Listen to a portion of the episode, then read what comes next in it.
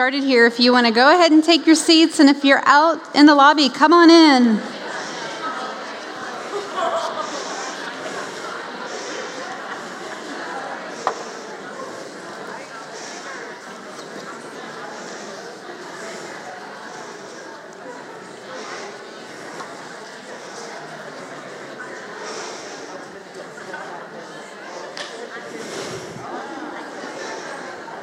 Okay, we're going to go ahead and get started. So I'm Vicki Kersnay. Nice to see you all. Uh, what an excellent teaching done by Heather. Uh, and I'm excited to see, you know, you're preparing these messages and you're kind of doing them all at the same time. So to get them to weave together and how they're going to thread together. And I go, we have to leave a little bit of that up to the Holy Spirit. So um, I trust him. This is good. Hey, by the way, if you don't go to this church, if you came with a friend, or maybe you were here at Easter um, visiting um, and you heard the invitation to come tonight, would you raise your hand if you're a visitor? We're not going to make you do anything weird. Awesome. Awesome. Yay, give him a hand.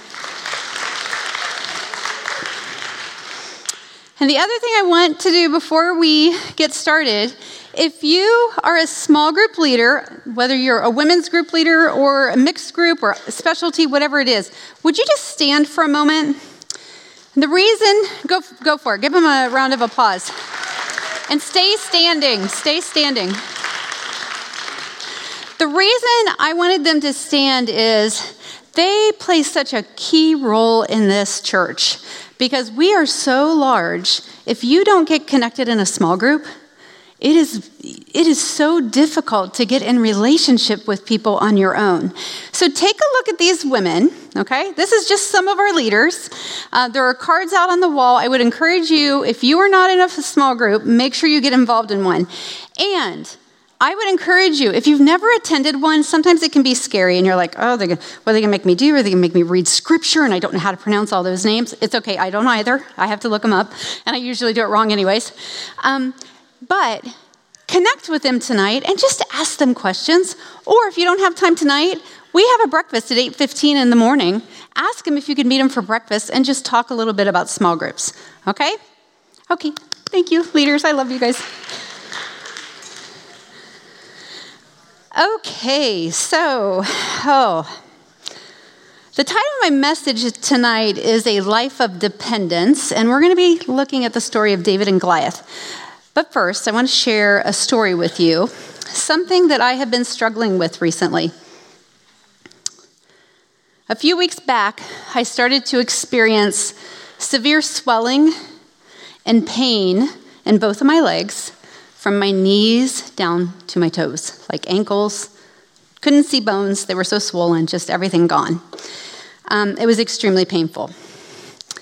Because I don't have a primary care physician, Um, I was left with a lot of great concern and little options. I didn't know what to do.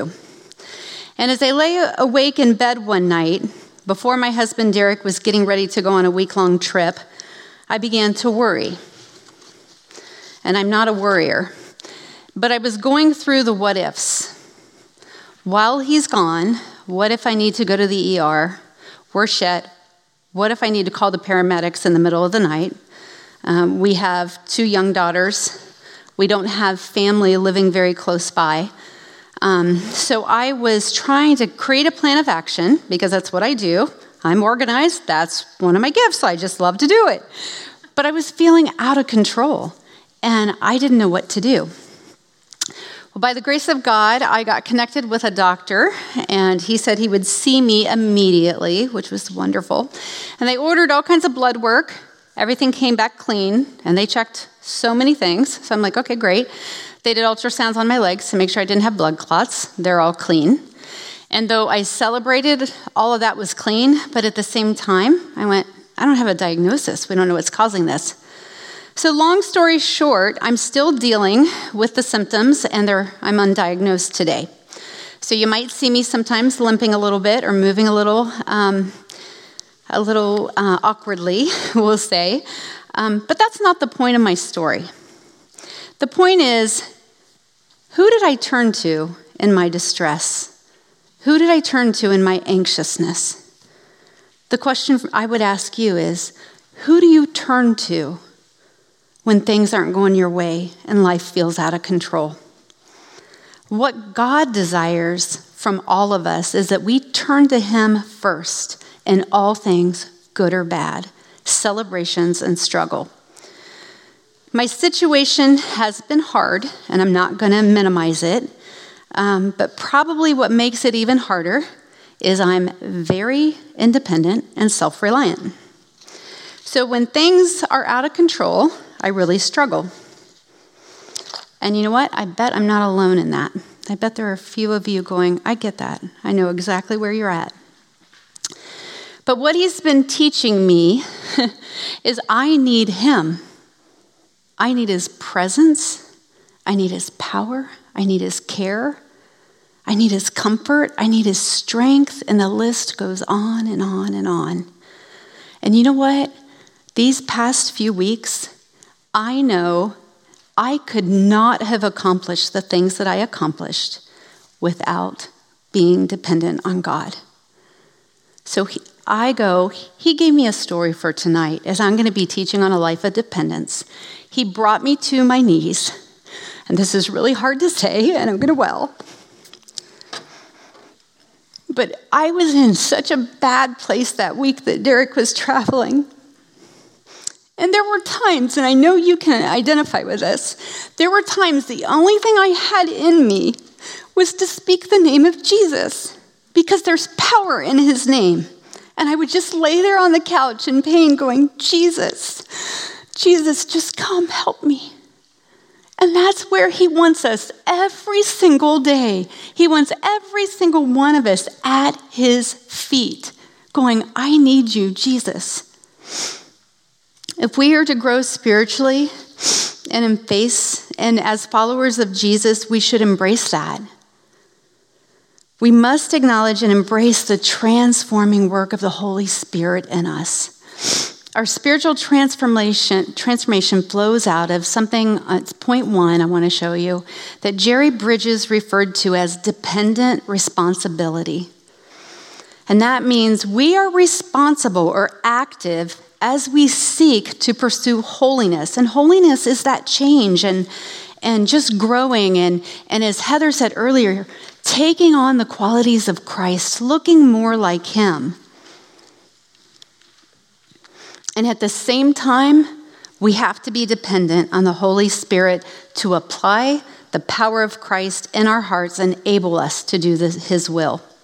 And this will be modeled well in the life of David, as we will see here in a few minutes. So let's pray. Holy Spirit, come. All of this means nothing without your presence. We want to hear your voice tonight, Lord. We want you to work in our hearts. I ask for your help and clear communication of your word tonight. We just give this all to you. Amen. So we're going to be looking at the story of David David and Goliath in First Samuel seventeen. So if you want to open your Bibles there, I'll have the verses on the screens as well. But I want to summarize verses one through three. And I've got a picture that you can put the picture up, Patty, if you would like, on the Valley of Elah. I like visuals. When they start describing where everything is, I'm like, what, huh? And all these different places. So I like visuals. So this is, you know, if you don't like it, sorry. It helps me. Okay, so the Philistines had gathered their armies for war and sent them inland to the Valley of Elah, threatening the Israelite tribes in the hill country of Judah.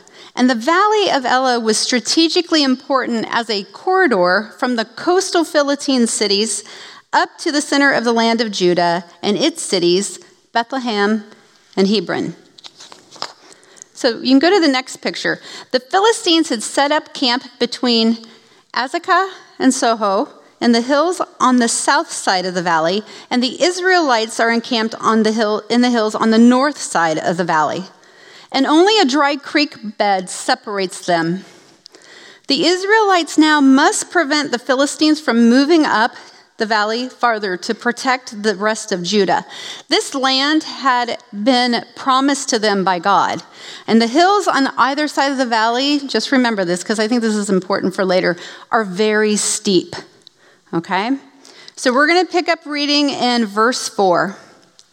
A champion named Goliath, who was from Gath, came out of the Philistine camp. His height was six cubits and a span. He had a bronze helmet on his head and wore a coat of scale armor of bronze weighing five thousand shekels. On his legs he wore bronze greaves, and a bronze javelin was slung on his back. His spear shaft was like a weaver's rod, and its iron point weighed six hundred shekels. His shield bearer went ahead of him. Goliath stood and shouted to the ranks of Israel, "Why do you come out and line up for battle? Am I not a Philistine? And are you not the servants of Saul? Choose a man and have him come down to me. If he is able to fight and kill me, he will become your subjects. But if I overcome him and kill him, you will become our subjects and serve us." Then the Philistine said, "This day I defy the armies of Israel. Give me a man and let us fight each other." On hearing the Philistine's words, Saul and all the Israelites were dismayed and terrified. For forty days, the Philistine came forward every morning and every evening, took his stand. So right out of the chute, Goliath is referred to as a champion. And translated, it literally means man in between. The champion is a man who steps out between the battle line in single combat. So single, one person. So you have one Philistine representative and one Israelite ref- representative. And honestly, they do this to prevent bloodshed, because think of the way that they went into combat. Very different than today. And there is, it's gruesome. There's lots of life that is lost during combat. The other thing to remember is, earlier I said the hills were steep. So if one of the armies decided to attack, what it would take for them to get down, to get to the other side, they would be extremely vulnerable to the other army. So it just wasn't wise. In verses four through seven, we're given a very detailed description of the physical stature of this Philistine Goliath, along with the armor and the weapons he was equipped with. And we don't want to miss the importance of that detail. So Goliath was six cubits and a span, on the conservative side, because everyone has their, you know, calculations for what that is. It was probably nine feet and nine inches. Nine and a half feet. It said he had a bronze helmet on his head. He wore a coat of scale armor of bronze weighing five thousand shekels, which is equivalent to one hundred twenty-five pounds. I was thinking about this. That would be like carrying a small woman wrapped around your torso. I'm like, that's a lot of weight on just your torso. So he has protective wear on his legs, and he carries a javelin on his back, and the iron point of his spear, it said, weighed six shekels, six hundred shekels. That's about twenty-five pounds just on the end of the spear, the point. He also had a shield that was probably rectangular, and it helped to provide more body coverage. So here's a picture of what he may have looked like. Okay, so nine and a half feet tall, and he's saying, one of you need to come out here and fight me. This man was huge, and his armor and weapons were state of the art. So there is no doubt he's intimidating, right? Thus the scripture says Saul and all the Israelites were dismayed and terrified. So I want to focus on Goliath for a moment. What does he represent in this story?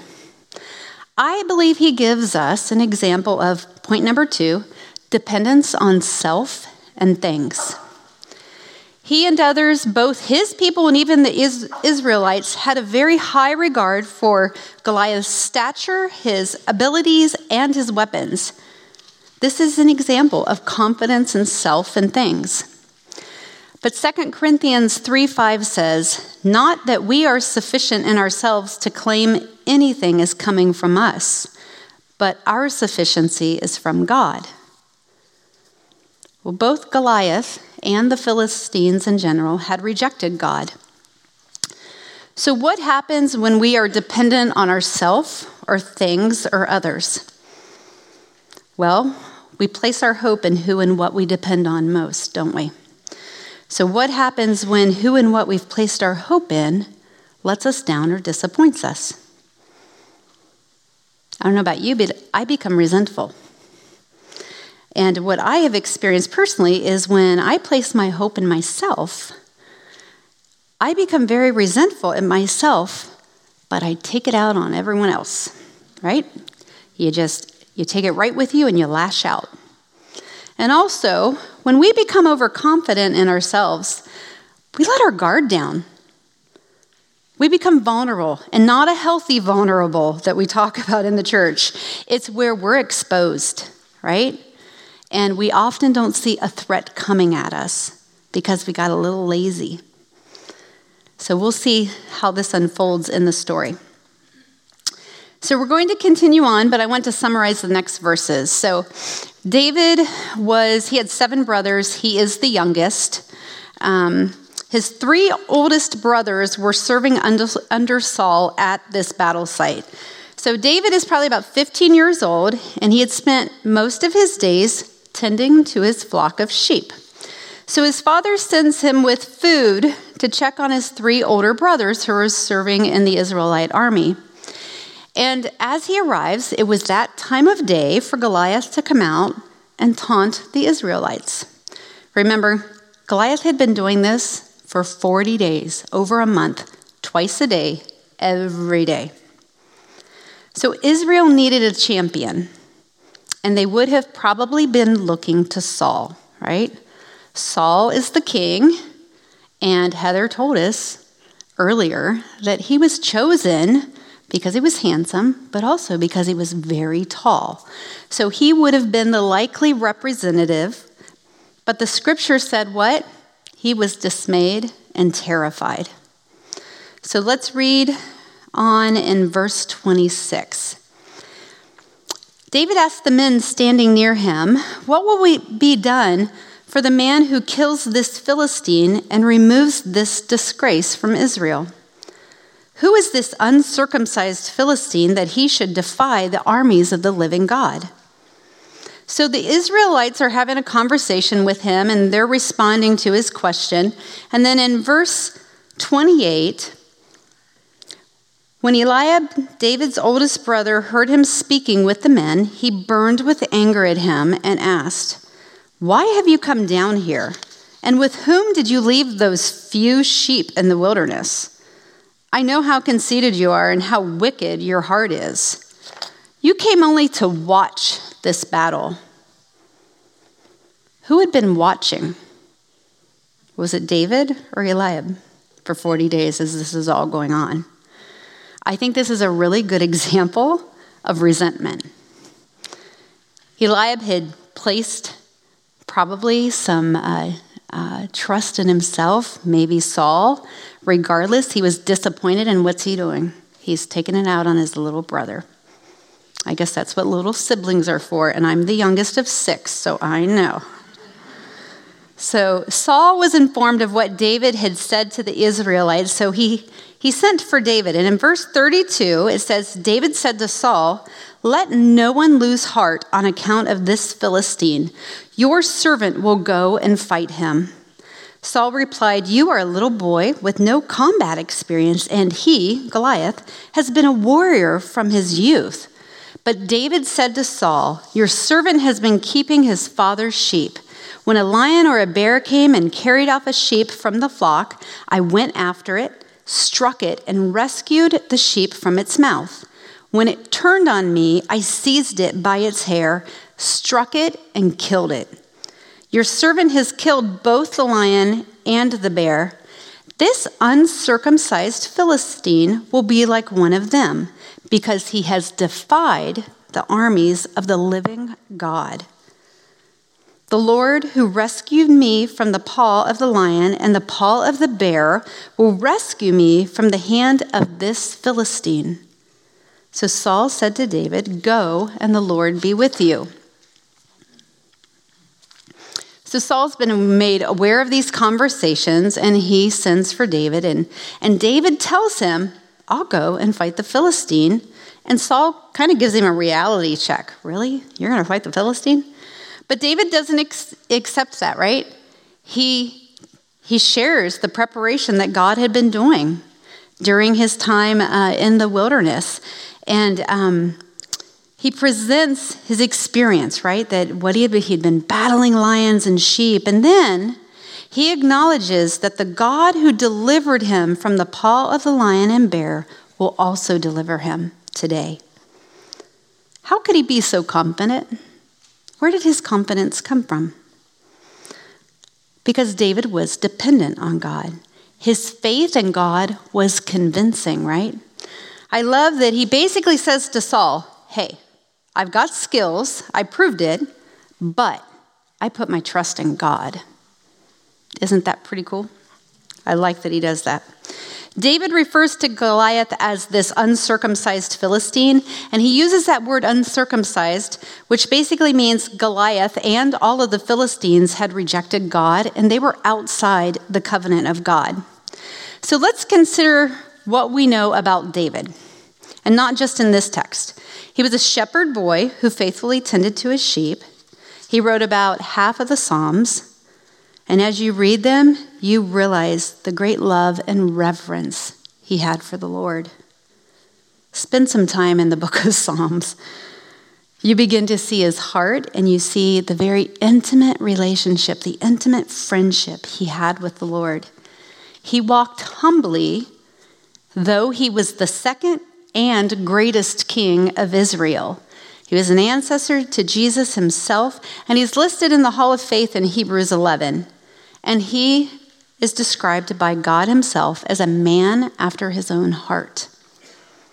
David is a beautiful example of putting trust in God. So, number three, he models for us dependence on God. David also loved God's law, even when he broke the law. Remember, David had made lots of mistakes, right? He committed adultery, he murdered, um, he never dealt with the sins of his children. So he was far from perfect, which we can all relate, right? But he was quick to repent and ask for forgiveness and always to turn toward the Lord. And his heart was always bowed to God, even when he had to suffer the consequences of his sin. And I think that's the part we don't like, right? We don't like to embrace that in our lives. I don't know about you, but I don't always. We're kind of conditioned in the culture to self-protect. We're conditioned to hide things, and we're conditioned to present ourselves as something we're not. But when we open ourselves to God, and we describe that as really yielding or surrendering when you hear that term, God is able to bring healing and health into those broken, painful areas. He redeems us, just as he redeems David over and over again.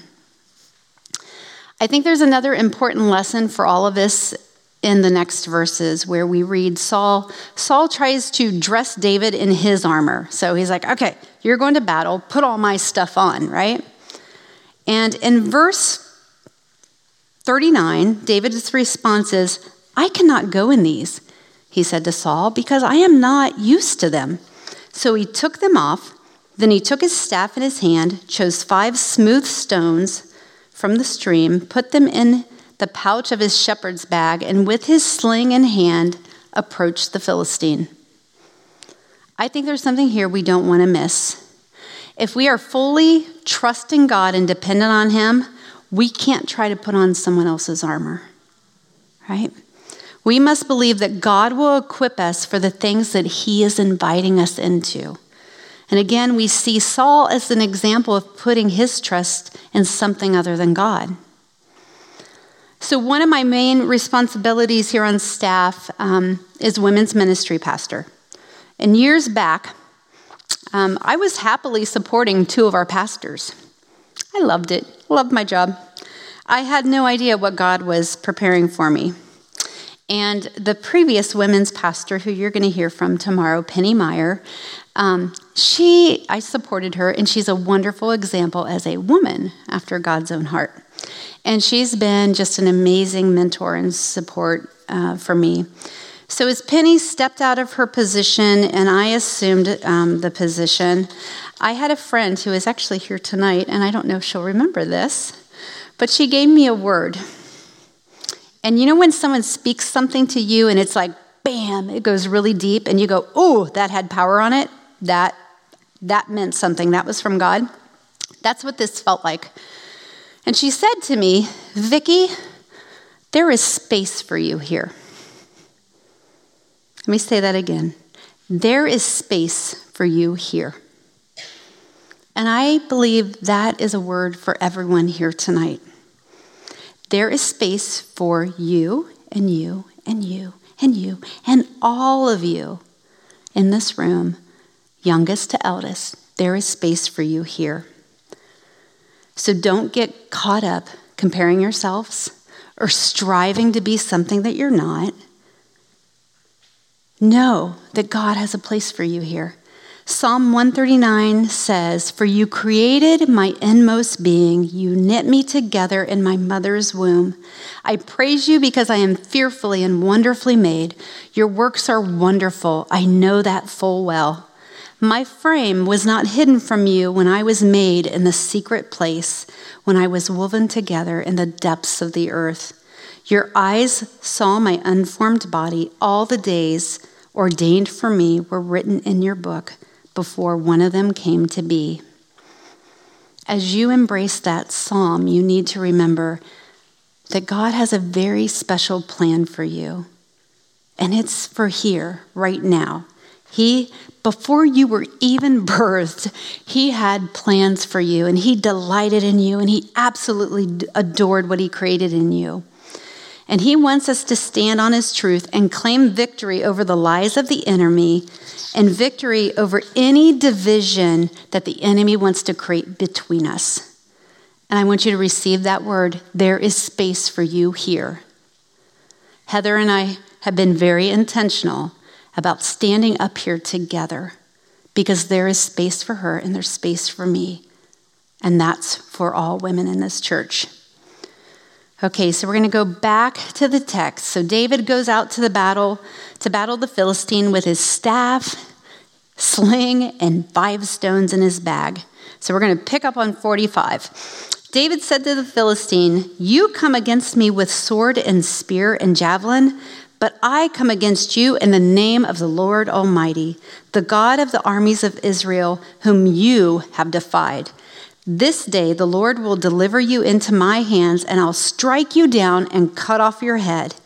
This very day I will give the carcasses of the Philistine army to the birds and the wild animals, and the whole world will, will know that there is a God in Israel. All of those gathered here will know that it is not by sword or spear that the Lord saves, for the Lord, for the battle is the Lord's, and he will give all of you into our hands." As the Philistine moved closer to attack him, David ran toward the battle line to meet him. Reaching into his bag and taking out a stone, he slung it and struck the Philistine on the forehead, probably the only place on him that was exposed that had a deadly impact. Impact. The stone sank into his forehead and fell face down on the ground. So David triumphed over the Philistine with a sling and a stone. Without a sword in his hand, he struck down the Philistine and killed him.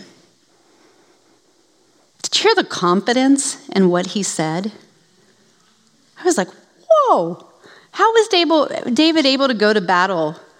This giant with such confidence and conviction, and then to have victory over him.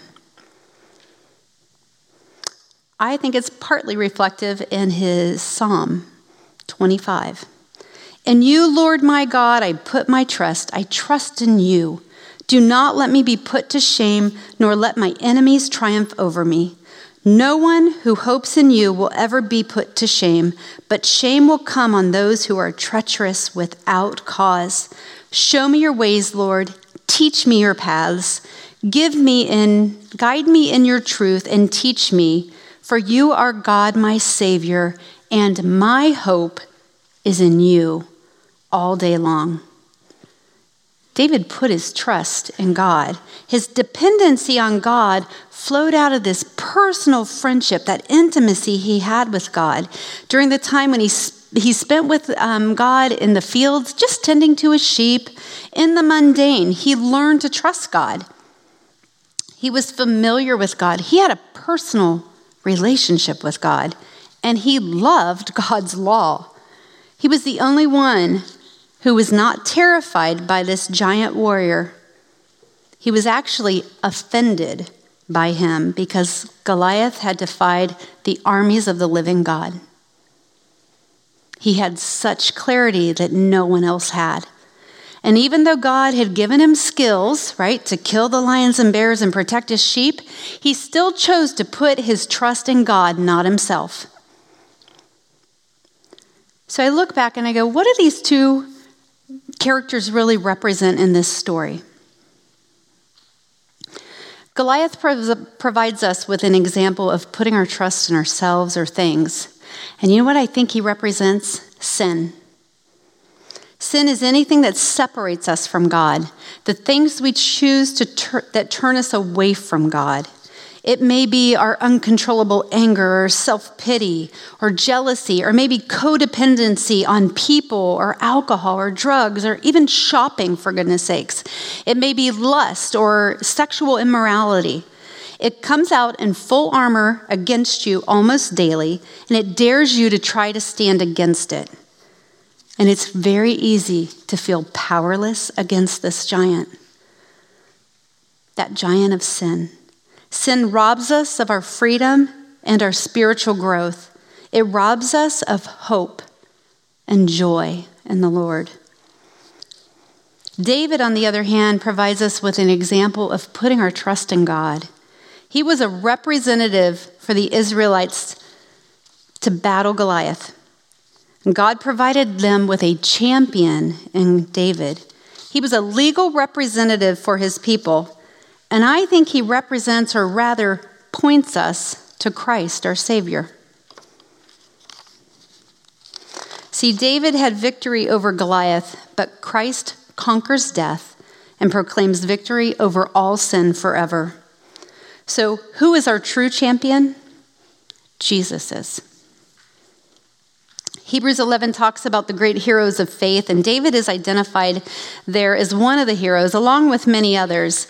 And as they name these different individuals, each verse begins with, "By faith, they were able to do what they did." But I want to look at what follows right behind that in Hebrews twelve. It says, "Therefore, since we are surrounded by such a great cloud of witnesses, let us throw off everything that hinders and the sin that so easily entangles, and let us run with perseverance and the race marked out for us, fixing our eyes on Jesus, the pioneer and perfecter of our faith. For the joy set before him, he endured the cross, scorning its shame, and sat down at the right hand of the throne of God. Consider him who endured such opposition from sinners, so that you will not grow weary and lose heart." The only reason David, David and all the others are listed as these great heroes is because of Jesus. It's because of his grace for us. They had a close relationship with God, and they were dependent on God. David's example points us to Christ.